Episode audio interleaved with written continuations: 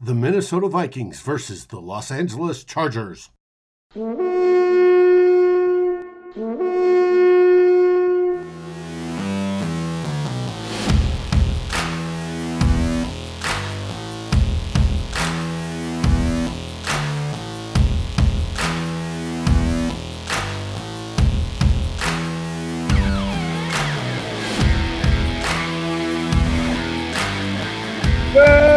Gallahorn. We are back, all three of us, Ted, Drew, and Dave. However, Ted is not in the picture at this time. There he is. How you doing, Ted? If I was any better, I'd be against the law. Let's light this candle. We'll talk to Drew first. Okay. Now, we are set up, ready to go. We are moving into the week where we are flying out to L.A., the left coast, home of sunshine and smog, to play in or at the soccer pitch against the Los Angeles Chargers. How you doing, Drew? Oh, geez. Not feeling good about this game, you guys. I'm telling you. That's classic Vikings drop the ball and take a big dipsty doodle right in the middle of the field. It does, dude. It feels like I'm not feeling good about it. You guys, or Dave at least, was kind of worried about last week being. This is a trap game surrounded by a minefield. Well, I crunch the numbers. It's kind of scary. I have one key to victory, but I'll hold that for later. The deep pass? Nope. We already heard that one. Nope. No, but however, that still works. And by the way, no one cares how I'm doing. Let's light this candle. The famous Ted Glover is here. Susan Sarandon's here. David Stefano's here. The Shag Carpet's here. Let's get into this Chargers game. You want my thoughts on it? Let's go. Let's light this candle, my good friend says. Listen, the first thing you have to be aware of is the Chargers are not a 5-8 team. They're not a 5-8 team. The Chargers are an 8-5 or a 9-4 team, statistically. The Chargers and Vikings are within 11 yards of each other offensively. The Chargers, much like the Vikings, and this kind of goes back through the years. I mean, I was raised in San Diego, so I'm really familiar with the San Diego fanship and been to the Jack Murphy Stadium a bunch of times. I grew up in that atmosphere. My brother, a couple of my brothers are big Charger fans. The Chargers are the Vikings of the AFC, always on the edge. Always making some kind of run or making it interesting. They're not scrubs, but when it comes to the big, crucial moment, they fall apart. They've done it a bunch of times. They're even doing it this year. The game a couple weeks ago against the Broncos, how they lost that on the penalty. That's typical Chargers. Broncos threw a long pass, hope for a penalty. They get it, kick a field goal, game's over. And I hear it from my brother all the time, and it goes back and forth that we're kind of in the same boat. But what San Diego put up last week was hitting their stride, the dismantling they did to Jacksonville. Oh, man. I mean, San Diego is not a 5-8 team, and I'm not sure what we're walking into, but it feels to me like a buzzsaw. Ambush is kind of the word I was thinking. You know, you look at the one thing I think that gives the Vikings an advantage is that the Chargers all season have done something really stupid at an inopportune time. Yes. I will agree with that. Yes. The Vikings were for a while. They've gotten much better at that. And they're also the Chargers. Philip Rivers is not having a good year. He is not having a good year for Philip Rivers that we would expect. And they give up a lot of turnovers. And the Vikings defense in the last couple weeks has gotten a lot better in taking the ball away, and I just think, especially after that encouraging performance against Detroit last week, I think the Vikings will be okay. But I completely understand the hesitation in entering this game. These two teams. Talk about making a big mistake or imploding. They're very similar along those lines. I expect this one to come down to the fourth quarter, and whichever team doesn't make the biggest mistakes is probably going to win. I mean, that sounds kind of cliche, but Philip Rivers has flashes of brilliance, but he always seems to throw things away at the last second. And they do turn the ball over. They're minus 10, like you mentioned, Ted. But it's all about controlling those two backs, Austin Eckler and Melvin Gordon. Last week, the Chargers had 525 yards of offense, 27 first downs. Jeez. 300 of that were combined yards between Eckler and Gordon. Wow. They had. Are you kidding me? It's wow. It's almost. You have to watch their receiving skills as much as their rushing skills. Receiving, they had 9 catches between them for 141 yards combined, and then combined rushing, they had another 156 for 297. I mean, it really does all come down to those two guys. And when they get it, wow. when they get it moving, when Eckler and Gordon get it moving, they do what they did to Jacksonville last week, which is a one-sided ass whooping. Right, but it's that if you've got backs that are catching balls like that, most of their coverage is by linebackers, is it not? Yes. But the fact that they can hit you with either guy and they keep them on the field together really causes problems for the defense. It did for Jacksonville. They didn't know how to stop them. I think a lot of that, and I don't mean to try and downplay how well – I still want to say San Diego. Oh, well San Diego. That's what I'm calling them today. As how well the Chargers played, but the Jaguars look and feel like a team that's just kind of – they're ready for the offseason. I mean, I watched a little bit of that game on the Red Zone channel, and they just – their body language and the level of emotion they had in that game was like a team that's just going through the motions at the end of the season. And they were like – I agree. They were like 22nd in defense. I hear what you're saying. Yeah. So the one thing I'm also very encouraged about is the Vikings' defensive performance last week against Detroit. That was a good performance as much as it was, I think, a confidence builder for the Vikings themselves. Because the Lions, it was a rookie quarterback in Blau, but they played very good defense against a top 10 offense in the NFL, and that gives me hope going through to this game, and then the other two games, the Bears and the Packers game, to finish out the season. So maybe they got their mojo back a little bit next week, and they're better late than never, but figuring it out just in time for this final 3-game stretch run.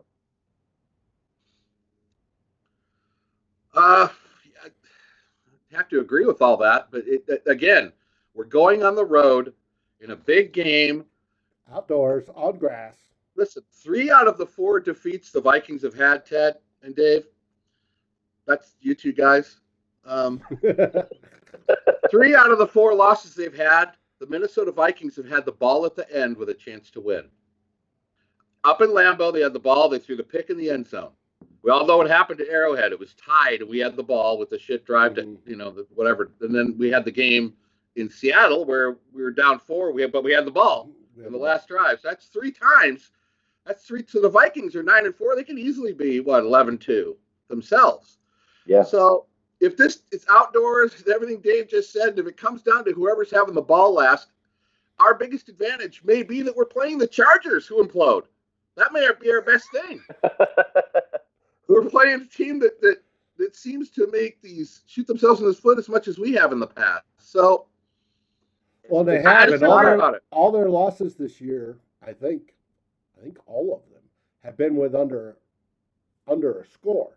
Yeah, every single one of their losses has been a 1-score loss. Yeah, and I've watched 3 of their endings, and every single one of them, Philip Rivers had the ball with the chance to win the game, and he threw an interception. Right, every single one. And one of the other ones, the field goal kicker misses. Oh, that's right. Yeah. And which is kind of like us having the ball last. Yeah, amazing kids, but not have the ball last. Who's going to give it away? It's not who's going to win. Who's going to give it away? Look at it offensively and defensively, guys. They rank higher in both categories than us overall. Well, give us the NFL numbers. The Vikings' offense is 11th. The Chargers' offense is 10th. The Vikings defense is 14th, and here's the shocker. The Chargers defense overall is 4th in the NFL right now. 4th. And they're 5-8. Really? That's points against, right? They're 4th overall. They're 4th against the pass. They're 17th against the rush in their 8th score and giving up 20 points a game. So what's their turnover? It's their turnover margin. They've got a really bad turnover margin, though, right? The turnovers are what kill them. They're minus 10. Yeah. And we're plus 5. And I'm not a math whiz, but that's good. They're giving away games at the end. They're giving away on turnovers, but you know, offensively, they're the 5th best passing team in the league. They're in the 20s on the rush end of it, but once they get that pass, you can find some way to shut down Rivers. That's always with San Diego. We've handled Rivers in the past. Zimmer's handled him. He keeps him in the pocket, and he forces passes all the time. I'm just worried about those two backs, guys. I'm worried about Gordon and Eckler coming out from all directions and burning the shit out of our linebackers or whatever. And Rivers was also at the point in his career where, I mean, he was never much of a quarterback, a guy that moves in the pocket. He's even more stationary now. And I think the Vikings defensive line, now that Linval Joseph, I think one of the things we really didn't talk about last week is how much Linval Joseph, his return, and I think he's all about healthy now. He improved really last week versus the week before.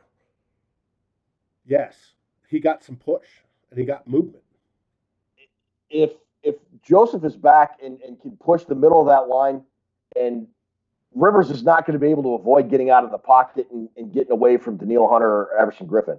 And I think that really is a big advantage for the Vikings.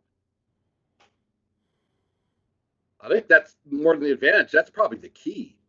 Because the deal with Rivers is Rivers works that middle of the field. He did it with Gates for all those years. You give him enough time. You don't give him any middle pressure, he's going to kill you over the middle with the backs and with the tight end. You rush, just like Brady, Rivers hates that center pressure. If you can pressure him in the middle, but instead of throwing it away, he'll throw it to your guys. He throws a lot of picks, that guy. He doesn't like to give up a down. And he'll try and make something out of nothing when there's less than nothing. Mm-hmm. And a guy like where Aaron Rodgers can pull it off, I don't think Rivers can anymore. I've watched him throw. His throwing motion has always been a little bojankety, and I don't think he's got the zip on the ball that he had maybe 3 or 4 years ago, which I think is one of the reasons why he's got so many more interceptions this year. He's still fearless, and that's good, but he never had an arm like Brett Favre, for example.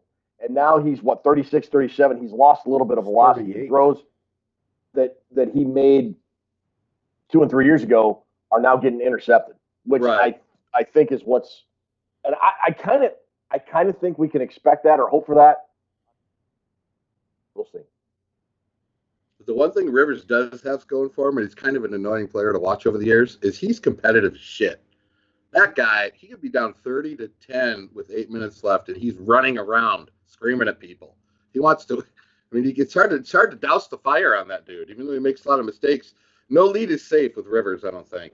Well, and Mike Zimmer told a story about how he'll come over and yell at Zimmer, and he has in the past where he's come over to the sideline and gone, "You call that a blitz?" I guess you could say that when you have 19 children. That could be. Ted, how's our defense going to come out? I mean, that's what this comes down to. I'm already worried about going out to the West Coast, playing out, all that stuff. But doesn't it really come down to the defense? We have to continue what we did against the Lions, don't you think? Absolutely, yeah. And that's why I go back to an important game for the Vikings. Not only you had to win late in the year and all that stuff, but the way the defense played. They were just dominant. I think I mentioned it when we did our In the Raw that although the game started out a little bit slow, the Vikings offense, it took a couple drives to get in the end zone. I never once felt like the Vikings were in danger of losing the lead or the game. They just felt like they were in complete control the whole time. And a lot of that had to do with the way the defense played. It was a vintage Mike Zimmer performance on defense, which I would argue I don't know that we have seen yet this year until that Lions game. They were – the Raiders game, they were pretty good. The Falcons game, they were pretty good, although the Falcons got yards. It was more of a couple red zone turnovers, I think, that was the difference in that game going back to the beginning of the year. I'm trying to remember that far back. Can't remember what I did on Tuesday, for goodness sakes. But All-Siders is great. It was one of those performances that reminded me of 2015, 2016, 2017, where it just felt like no matter what the opponent did, they weren't going to crack the code of what Mike Zimmer was throwing at him. And I think that was important to show that this defense is still capable of that, because they have really good players. They've been saying all year, we're in position. We're just not closing the deal. We're not making the play when the play is there to be made. And last week they made the play. So maybe the switch is flipped or something happened in practice, and now they can carry it over these last three games. Because if they can, man, if you have a defense like that and an offense that's playing as well as it is, Vikings are going to be a tough out in the postseason, assuming they even get there. Well, Mike Zimmer said yesterday or today, the Vikings have yet to play their best football of this season, and they are getting there. Thanks, Mike. You need to play better. You know what? They could have some extra incentive, because by the time our game starts, when I say our, I mean all of us. We're one big family, baby. Right. That the Bears will have beaten that team for Wisconsin. So we'll be playing the Chargers for first place. Mm-hmm. Because the Bears game's on before ours. The Bears are going to beat them. We're going to beat the Chargers, and then we'll be tied going into the big showdown next week. That's kind of how I'm hoping it plays out. That'd be awesome. It'll make In the Raw even more special. Now, Courtney Cronin asked Zimmer about the rotation of the defensive backs. And this last game that we're just talking about, how the defense played better, they were doing a rotation.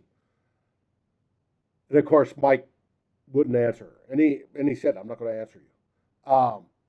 But I think that rotating the defensive backs, getting in fresh legs, getting in fresh eyeballs, right, has helped the entirety of the defense. And it showed last week. They played a lot better. And I fully expect we'll see that the rest of the season. Yeah, if it ain't broke, don't fix it. One thing I learned in the Army that I've taken with me my whole life. If it ain't broke, don't fix it. And you're absolutely right. That's a great point, Dave. It seems weird because, you know, you think you've got your top two corners. You should be out on the field all the time, but I would argue that they're kind of – Hughes has played, and I think the reason that they went to that rotation is because Mike Hughes is playing a lot better. Mm-hmm. Like from that Seattle game, was it Seattle where he gave up 15 catches for 352,000 yards or whatever it was? Yeah. Since that game, you know, he's kind of figured it out. And I think a lot of it might have had to do with him still – and healthy from his knee, although it was rehabbed and all that, you still have stuff you got to work through. Yeah, it's still here. We'll see. We'll see what happens. I agree with it. It's working. It worked last week. I think it can work again. And that also goes back to Holton Hill, who he didn't play a whole lot of snaps, but when he was in, I don't know about you guys, but I'm like, oh, hey, Holton Hill just made another play. Right. Mm-hmm. So it's good. And it messes with quarterbacks because they're like, wait a minute. That's the wrong number. It messes with receivers. Receivers are sitting there going, I can beat Xavier Rhodes by doing this, right? And then suddenly they line up and it's Holton Hill, and they're going, I didn't study Holton Hill's tape. Yeah. Right? So it adds that extra unknown or that extra confusion factor, which Mike Zimmer's defense is famous for, is adding that confusion. And when he's on top and they're confusing everybody, whether it be, you know, linebackers in the gaps or whatever it is, it works beautifully and it dominates. Throw that a dominating defense and our offense that's producing 30-plus points a game, you know, for the most part, it's going to be scary. And speaking of the offense, it does look, even though he's shown limited on the injury report, that we're getting Adam Thielen back. Yeah, that'll be huge. A.T. Although I will say, on the injury report today, they showed, Alexander Madison hasn't practiced the last 2 days. He's got an ankle injury. Cook has been a full participant, but he's still nursing that chest or shoulder injury or whatever it is. With Thielen coming back, that's great, but I'm a running back depth because it seems like if Madison, although Madison said he's going to play, and you know that's what they all say, we'll find out Sunday. Well, Madison didn't practice. If Madison is a no-go, and Cook takes one good shot and has to sit out for a while, boys, we're down to the Mike Boone show. Which I think's okay. If you also and learn, not to disparage Mike Boone, but that would be a significant downgrade from Cook or Madison, who I think Madison has played an exceptional role in exceptional job in the Latavius Murray role that we were all very concerned about coming into the season. So, I saw two people went on the report today. Curse, I believe it was with a toe, and those usually linger. I'm not feeling too good about him coming back at all next month. Yeah, if it's turf toe, that's a sprained toe, and that's and BC Johnson. Yeah, was he was limited though. I think he was and I don't have it up. I think he was did not practice, but I think his was an ankle as well. But I'd have to look. But those two came onto the report today, which we did not want. So, well, I mean, with Thielen coming back, assuming he does, that'll be a huge lift for the offense. I think a couple of those games, the Kansas City game, possibly the Seattle game, Thielen could have been a difference maker. Could it have been the difference between winning and losing? Yeah, maybe. I mean, Thielen is a guy that can make plays. You get the ball in his hands, and all of a sudden, a 10-yard square in is now a 75-yard touchdown. So we'll see what happens.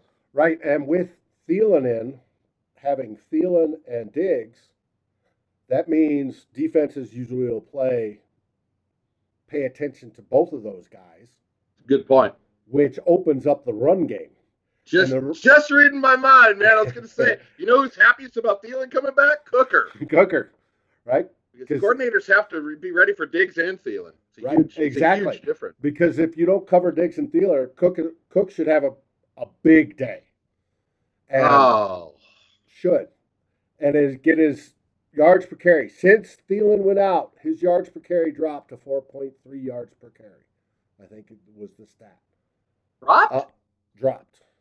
Yeah, but and bring him back 5.5 or something. 9? No, it was higher than that. It was over 5, if I remember correctly. It was close to 6. And and if bring him back, if those numbers go back up, that's sweet. That is just, and especially this time of year, as we get better and better in December, which is the key. We go 3 and out and get better and better. We'll be a force to reckon with in the playoffs. Yeah. But we got to make the playoffs first. Got to make the playoffs. Now, there's a lot of scenarios that the Vikings end up 10-6 or even 11-5 and don't make the playoffs. Yep. The Rams are right on our tail, and the Rams are playing well. And they're hot. Yes, they are. A month ago, I thought the Rams were done. I thought the 6th seed was pretty much in the bag. It's not even remotely the case anymore. The Vikings have got to keep winning. To make sure they get into the postseason and hopefully catch Green Bay and, if nothing else, get a home playoff game. And that's kind of what I'm looking at, guys, for Sunday. I mean, the Vikings, they have a grasp on things right now. I want to see this team come out hungry and wanting to take the fight to the Chargers. I don't want to come out and be chasing the score down 14 and everybody's tentative. I want the second half like we played against the Broncos. That's Vikings football. Let Kirk Cousins go. Let him play. Let him try to win the game. Don't stifle him and just because you want to run the clock out. Let Cousins go. Let him play. Let's talk. That's important. In the raw of how good a game Stefanski called. Right? If we're there on Sunday night saying it was fantastic, whether it be done by the run, the pass, however he does it, we're going to be golden, and that's what we need to do. I agree with you, Drew. I'm not as sold on the corners maybe as much as I heard everything. I agree with everything you guys just said, but the Vikings for me is when that front seven is snarling and snorting, and you got Kendricks running up the middle like a wild man and Blau shit in his pants. That's when the Vikings are really looking. You know what I'm saying? The Vikings defense gets started by the front seven. And when the front seven is playing, when they're playing intense football and Griffin's doing the Hunter's doing the karate kick and they're going nuts, the corners seem to play, but the whole secondary plays better. But if that front seven, if they keep the pressure up, we could just ride them right into the playoffs. But I'm just looking for overall intensity, guys. This is a big game. Is that your red flag challenge, Drew Bunting? That the defense holds the Chargers to 17 or less. That's my red flag. That's my challenge to the Vikings defense, which they can do, but just don't get caught in these interference, jump off sides. You know that feeling where it just starts snowballing and everything's going shitty. Then Eckler runs around the corner for 60 yards, and then they fumble, and then you gotta stay away from all that. But play with some confidence. Let Cousins play.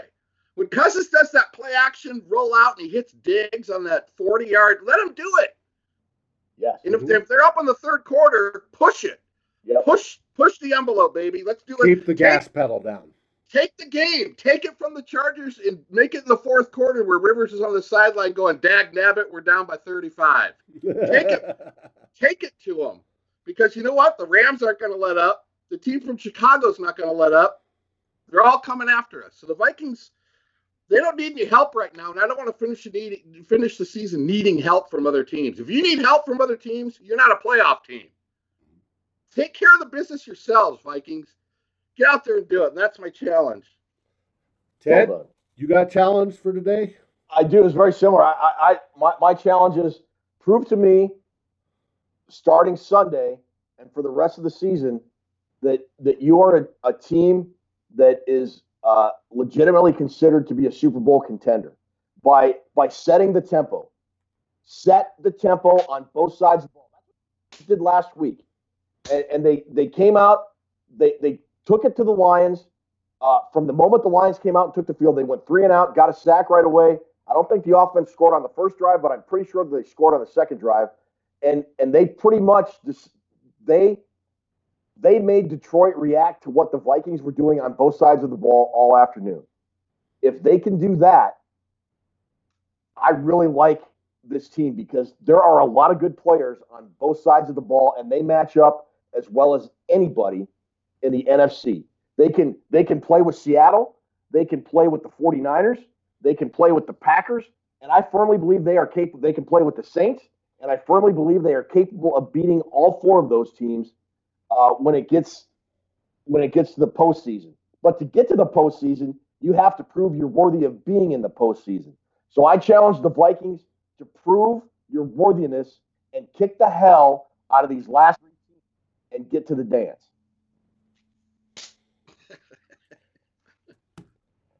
Dave's challenge is that the Vikings defense comes out hot, playing and dominating in that first quarter, that they press their will, confuse the San Diego. Go ahead, Chargers offense. San Diego. They'll always be San Diego. And destroy their will to play the game. If they do that, we did it against New York, we did it against Oakland. They do that, they will have made a statement. And that's my key. That's my challenge to come out there and win. We did it against the Giants and the Raiders. Like, we're supposed to be all sold on that. Well, hey, it just shows they can do it. The Cowboys, they did it. They went on the road and they won a big game. Cowboys and everything, but that was a big win. And they, sure, we lost a couple. We probably should have won, but it's all about where we're at right now. And I know Thielen coming back is huge for the team and everybody because he's a leader. I mean, Cousins is going to be fired up with that. Diggs is going to be fired up. Everybody's in the offense is going to be fired up. I want to mention injuries. I think we're doing pretty well this year. 2 years ago, we had one starting offensive lineman at this point in the season. Yeah. And our offensive line is pretty much still intact. So I think we're doing – yeah, knock on wood, but we're doing – we're doing pretty good with the big uglies up front. But, you know, Ted is absolutely right. Come out, make a statement. Head into that big divisional matchup next week with a giant win under your belt. Yeah, prove to me you're not the Vikings of old. Prove to me you're not looking past this game towards the Packers game and the Bears to finish out the season, and then just ruin what you were aiming for and not taking this team seriously. Because they, like you mentioned, Drew, although they're a 5-8 team, they're not a 5-8 team. They have a lot of good players on both sides of the ball. They've just played some fundamentally bad football that's cost them some games. So make them play like they have, and end up this season 5-9 when we walk out of LA. Mm-hmm. Mm-hmm. Bam! With that, guess what? It's time for trivia. Drew's trivia challenge: the Vikings versus San Diego version.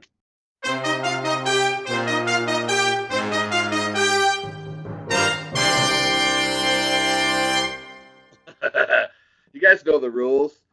Your record is 38. Your record's 38. That's pretty impressive. But we move on to the trivia with the Chargers and the Vikings. Okay, you guys ready? Let's go. Number one, who's won the most games in this series? Chargers. Wrong. It's split. 6-6. There you go. You get credit. Dave saved you on the mulligan. That was a trick question. They're tied 6-6. Now, what's bad about that? There's a pattern. You play to win the game. Vikings lost the first one. San Diego won. Vikings won the second. Nobody's ever had a winning streak in this series. Yeah, right. It's all 1-1. It's loss, win, loss, win, loss, win. Vikings are the last one to win.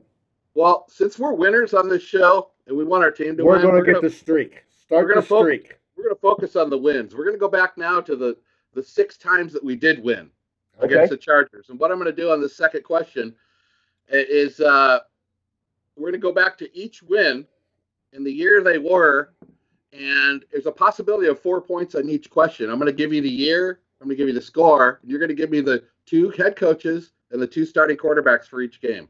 Okay. You have a possibility of 4 points per question. Out of the six games, there's a possible 4 points per, for it's 24 points if you nail them all. First time we won was 1975.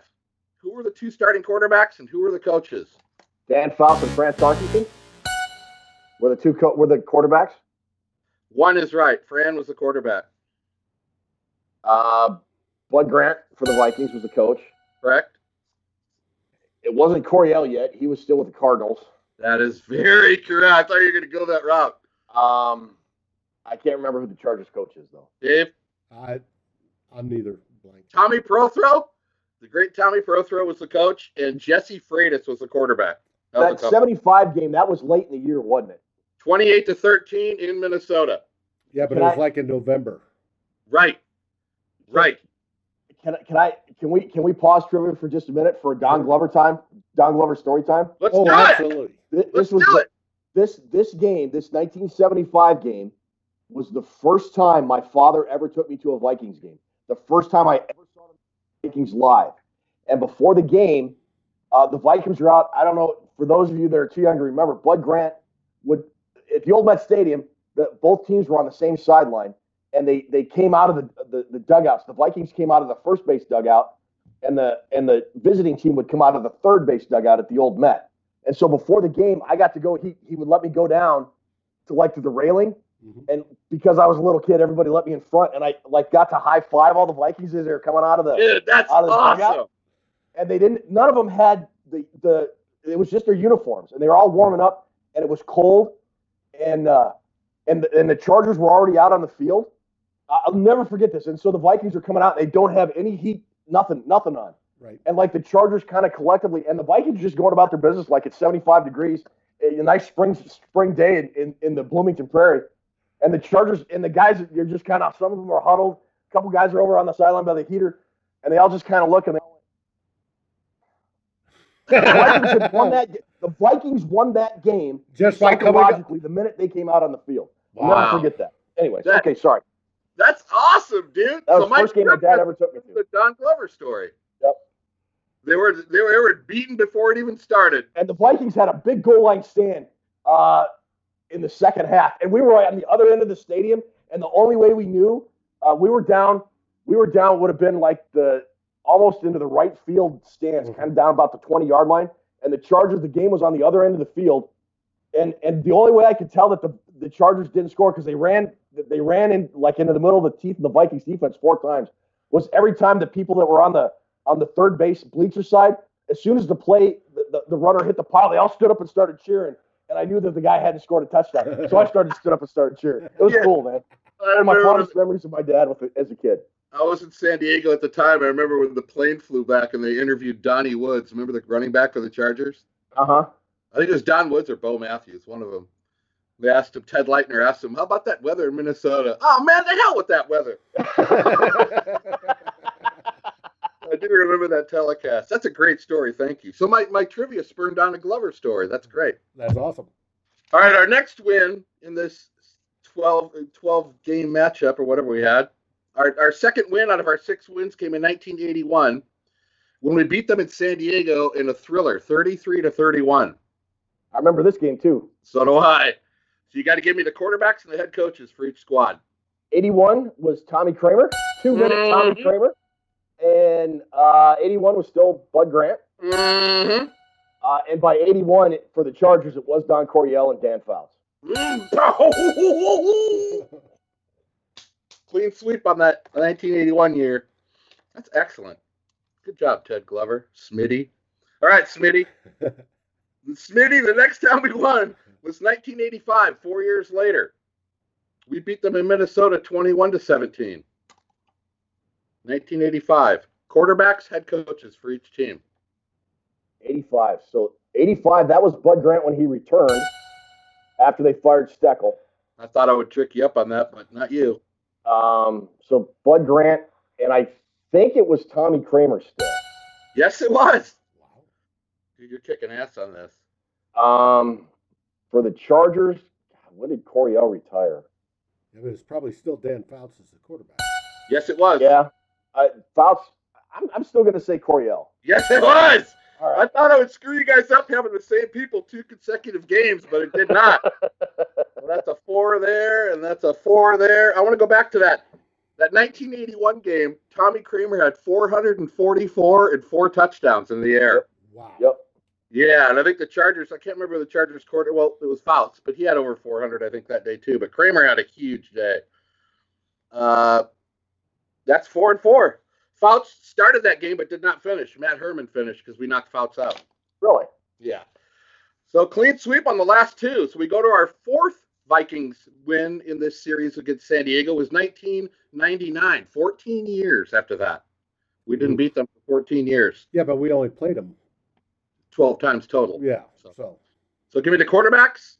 This gets a little tougher here. 99 would have been Denny. Well, the coach was Denny Green. What? Come on, I know you're going to get this. What week was that game in 1999? I don't have that information in front of me. We beat him 35-27, though. Had to have been Jeff George then. Ding ding. Because Randall Cunningham had been benched by it because he didn't have a good year. That is correct. Do you have any idea who the Chargers guys were? Marty Schottenheimer was the coach? No. Ah. Dave, you got a guess on the coach? Mike Riley, the old Oregon guy. Oregon State coach. Was Stan Humphrey still their quarterback? Nope. Hail to the... Harbaugh? Harbaugh? Really? Harbaugh threw for 404 that day against the Vikings. Did he really? Now that I've completely forgotten he was on the Chargers for a while. Yeah, wasn't that the game where Cris Carter had like 2 receiving touchdowns? I think he did. I don't have the box score in front of me, but I think he did have 2 in that game. So 7, 11, 13 out of 24. That is not bad. So on the first 2 questions, you got 14 total. You got 24 to go to tie your record. Now we move forward to 2007, the AP game. We all remember that 296, Jeff. 296, yep. Baby. Quarterbacks and coaches, yell them out. Quarterback for the Vikings was Brooks Bollinger. He was one of the 2. Right. And In 07. You know who the other one was? I don't think Bollinger started. No, Bollinger came in relief because the starter got injured. I need the starters and the coaches. Reverse Jackson, then. Okay, that's correct. And the coach was Chili. Yeah, that's right. I was going to say, wait a minute. Yeah, it was. Yeah. And the Chargers, obviously, are going to have the same quarterback the next two games. Yeah, Rivers was playing by then. Yeah, it was Philip Rivers. Yes. Because he's 108 years old. Schottenheimer? No. Our old buddy, Norv Turner, was the coach. Norv Turner. And our last matchup, the last time we beat the Chargers, our sixth victory against them was 2015. Quarterback and coaches, please. Teddy Bridgewater. Teddy and Jim. Look at that grin. Teddy and Jim, and then it would have been Rivers still. Right. And, I don't know. I don't know who it was. Mike McCoy. Got seven there. It's not that Teddy had a great game because he was lousy that game, but Adrian Peterson had a very good game. So you're sitting at 21 right now, going into question number 3, which is not bad. Random question that I know you're not going to study on. Here we go. The Vikings have had 22 punters in their established time in the NFL since 1961. Punters are part of the game, guys. I knew you'd never look at the punters. Who the fuck looks at the punters? But you get a point for every punter that ever punted for the Vikings. I got a point. That's one. All right. Neil Clabo. That's another. Cluey. Colquitt, obviously. Colquitt? Yes, Colquitt. Locke. Jeff Locke. True. Pride of UCLA. Oh God, there's been a come on, guys. I thought at 22, I had you down for half. You get half these. Greg Coleman. The longest lasting Viking punter and the greatest punter we've ever had, Mr. Gregory Coleman. Donald Igwebuike. He's a kicker. Damn it. That's your mulligan. You can't miss anymore. Vedvik. That was in preseason. Yeah, that's not a mulligan. I won't hold that one against you. Come on, guys. Punter before Cole. Come on, man. That is punters. Dave's the special teams guy. Man. I know I am. I thought he knew. And you took me totally off guard.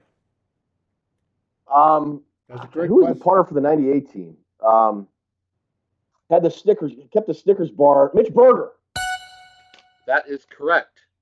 Mitch Berger, 14th punter all time. I'm dying over here, man. This is bad. I know.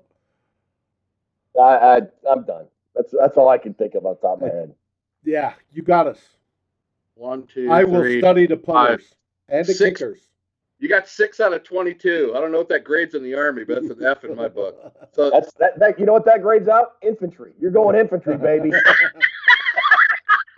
Let's just run through them real quick because I know you'll know some of these names. Some are unknown. Fred Cox punted one year. Of course. Get out of here. Yeah. Walden, the old Steeler guy. Remember him? He punted for the Vikings. A guy named King Hill. King of the Road. Bob Lee punted 67 times in 1969. What? Yep. And we all remember Mike Eyeshide. He was the punter back in there. Yeah. Damn it. Now you're going to kick yourself. Bucky Scribner. Yes. Harry Sphincter Newsom. Harry Newsom. Mike Saxon. Kyle Richardson. Eddie Johnson. Darren Bennett. Ryan Quigley and Matt Weil. Quigley. That was the guy I couldn't think of. All right, you're up to 27. You're 11 away from your record. How you feeling right now, guys? I don't know. We'll see. You got a possible 10 on this one. Vikings total career touchdowns, non-quarterbacks.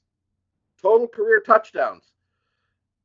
You get a point for everyone you can name. Who are the top 10 Viking total touchdown getters? Total career as a Viking or total career as a career? Total career as a Viking. Adrian Peterson. He's 2. Chuck Foreman. He's 5. I'm giving you the order in which they came, which they're done. Peterson was 2? Right. Come on, there's one. The obvious one's the first one. Randy Moss. No, he's 3. Cris Carter. Cris Carter with 110. He was number 1. AP 102, Moss 93, Foreman 75. There's one Robert more between. Smith? There's one more between. No, Robert Smith is not on the list. Really? We have one mulligan left. There's one guy at number 4, and then 6 through 10. All-time Viking total touchdown. Steve Jordan is not on the list. Anthony Carter. Oh, Anthony Carter. Well, you get 2 mulligans. If you don't, that's all you get. As long as you don't have any wrong ones, that's right. Anthony Carter is right after Chuck Foreman. Carter was number 6 all time. You got number 4, and then you got 7, 8, 9, and 10 to go. It's got to be an old school guy, like it is an old school guy. Bill Brown. That's correct. Billy Brown at 76 career touchdowns. Wow. Boom Boom. They called him Boom Boom. So now we got 7, 8, 9, 10 to go? Yes. And no mulligans left.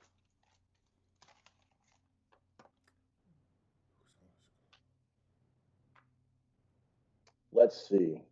Boy.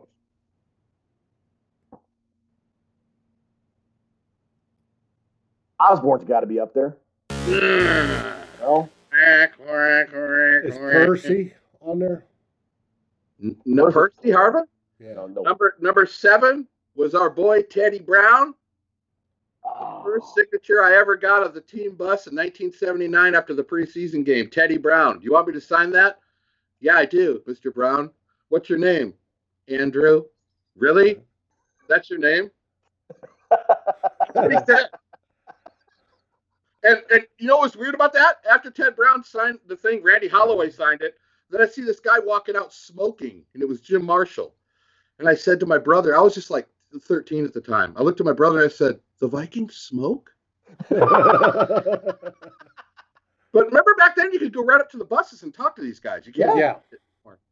Ted Brown was 7th with 53. Next is Sammy White, number 8. Okay. He had 50. Next is Kyle Rudolph. Ooh, really? Yes, that's right. So we have an active guy there. He's 9th all time, and number 10 is Tommy Mason from the old school. We have 39. Yeah, okay. So 27 plus 6, 33. You're within 5 of tying your record. All right. Last question, and it's Charger Hall of Famers. Oh God! And I will give you a hint. There's 10 on this list. There's 8 players, there's 1 coach, and 1 GM. That's your hint. 8 are players, 1 is a coach, 1 is a GM.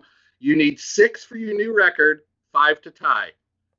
Coach would have to be Don Coryell. Coach is Don Coryell. GM, Bobby Bethard. Yes. Dan Fouts. Dan Fouts.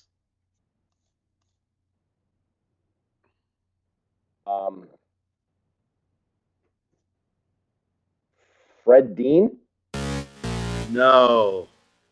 You only have one mulligan left, and now you're within 3 of tying your record. Fred Dean was not on there. But Fred Dean should be up. Fred Dean is a badass. Badass. LaDainian. Lance Allworth. You see LaDainian? Yes. Yeah. LaDainian is on there. Lance Allworth should be on there. Lance Allworth is on there. Junior Seau. Oh, there you go. You've just tied your record, 38. We need one more. Out of the 4 guys left on here. Oh. Wait. I got an idea. Wait, Fred Dean is on here. He is? Ah, record. Way to go, Ted! It was right after this other name. Is Charlie Joiner on there? Dude, you guys got seven of these fucking guys. Yeah, there's another one, Charlie Joiner. Watched Charlie Joiner play for 12 years, never missed a pass. Gates. Best hands I've ever seen. Antonio Gates. There's your mulligan. He's still playing. He's still, or, is he? Just retired. He will be in the Hall of Fame. Yeah. Who are we missing? I can't think of anybody. Is Louis Kelcher on there? No. Smoked cigarettes with Louis at Friars nightclub. What's that? The Chargers, after the game at Murphy Stadium, they used to go to this little pub right by Jack Murphy Stadium off Friars Road, and it was called Friars. That was the name of the bar. And I met my brother knows all these old Chargers, Doug Wilkerson, all those, Louis Kelcher. My brother still talks to Louis Kelcher. Really? And I went in there one day, and I got to meet him. It was a real big deal. They weren't Vikings, but I got to meet him, and I was wearing my Viking hat. And I think it was Kelcher who said, "That's ridiculous. How you wear?" They're a bunch of cool dudes. He was a great dude. Cool. He was a very good guy. The only ones you make, there's 33, 34, 35, 36, 37, 38, 39, 40 is your new record. Woohoo! So 40 is the new Triv record. The guys you missed were Ron Mix, early 60s guy, AFL guy, and Kellen Winslow. Yes, Kellen Winslow. How do we miss that one, Dave? Yes, that we should beat ourselves. Look at how many you knew, though. It's not even our team. That's pretty decent. Yeah, but they were good players. Yeah. I mean, especially when we were growing up, we looked at the stars across the league, and those were guys that we looked at. Especially Lance Allworth, Bambi. You ever had a chance to watch film on a wide receiver? A little bit. That dude was the shit. Excellent. You guys set a new record. Now we'll have to go for the $20,000 pyramid next round. But all right. As usual, very impressed with the trivia knowledge of both of you guys. Well done. With that, it's time to wrap up the show. But first, any spicy hot takes for this weekend? Spicy hot take. I have to have one. I'll keep it bland. I'm gonna say Rhodes gets an interception. That's about spicy you can think of, man. I'm gonna say Rhodes gets a pick. Okay. He hasn't got one in the last 40 games, so he's due. I'm gonna say the Vikings defense scores a touchdown this week. They've been coming on. They've been getting some turnovers. Philip Rivers just kind of throws some bad passes, and It very well could be Rhodes that gets not only the interception, but the score. But I think the Vikings defense is going to produce a touchdown this week. I will not throw a flag on that spicy take. That is excellent take right there. And I have none because mine are horrible. Other than Scott Backstrom and his Tailgate Master spices are the best rubs, best additives, especially as you're going into the holiday season. You want to get that meat just perfect for your guests. That's what she said. I want it. You know, it's always important to have your meat just perfect. Come on, baby. Hey, you want the score that the Bunting computer spit out this morning? Yeah. What's that? And remember this score. You can make money on this if you're a gambling type. Me, I don't gamble, but you may. Vikings 23-20 is what the computer said. Okay. And I am thinking the Vikings are going to lose, so we're kind of at odds. I don't want to sound like a bummer guy, but this trip scares me. But I'm glad the computer said that. Computer's usually right. Yeah, but I would think hopefully the offense scores more than that. Anyways. But what's the most we scored on the road this year? They got 38 against – or no. Yeah, didn't they get in the 30s against 28 on Dallas. Right, but we've gotten in the 30s a couple times. You know, this is a fourth-ranked defense in the league. I'd be happy with 23. Yeah. Well, I'd be happy with 10 if we won it. I mean. As long as we win. Get the W. Without a doubt. Cool shirt, by the way. Thanks. Hey. That's up to a 9. Put a 9 on there. Absolutely. A 9 right here. And there's still a possibility of that. If you go through all the playoff scenarios, we'll get into more of that next week. Let's let this weekend play out. Any last words there, Drew? Meow, meow, Viking man. That's you. Caps on the flip flop. Vikings scored 42 in Detroit earlier this year. 42. Yeah. So let's go for 45 on the road. Imagine that. Super Bowl homeboy, we'll see you in Miami. Go Vikings! Let's win this game.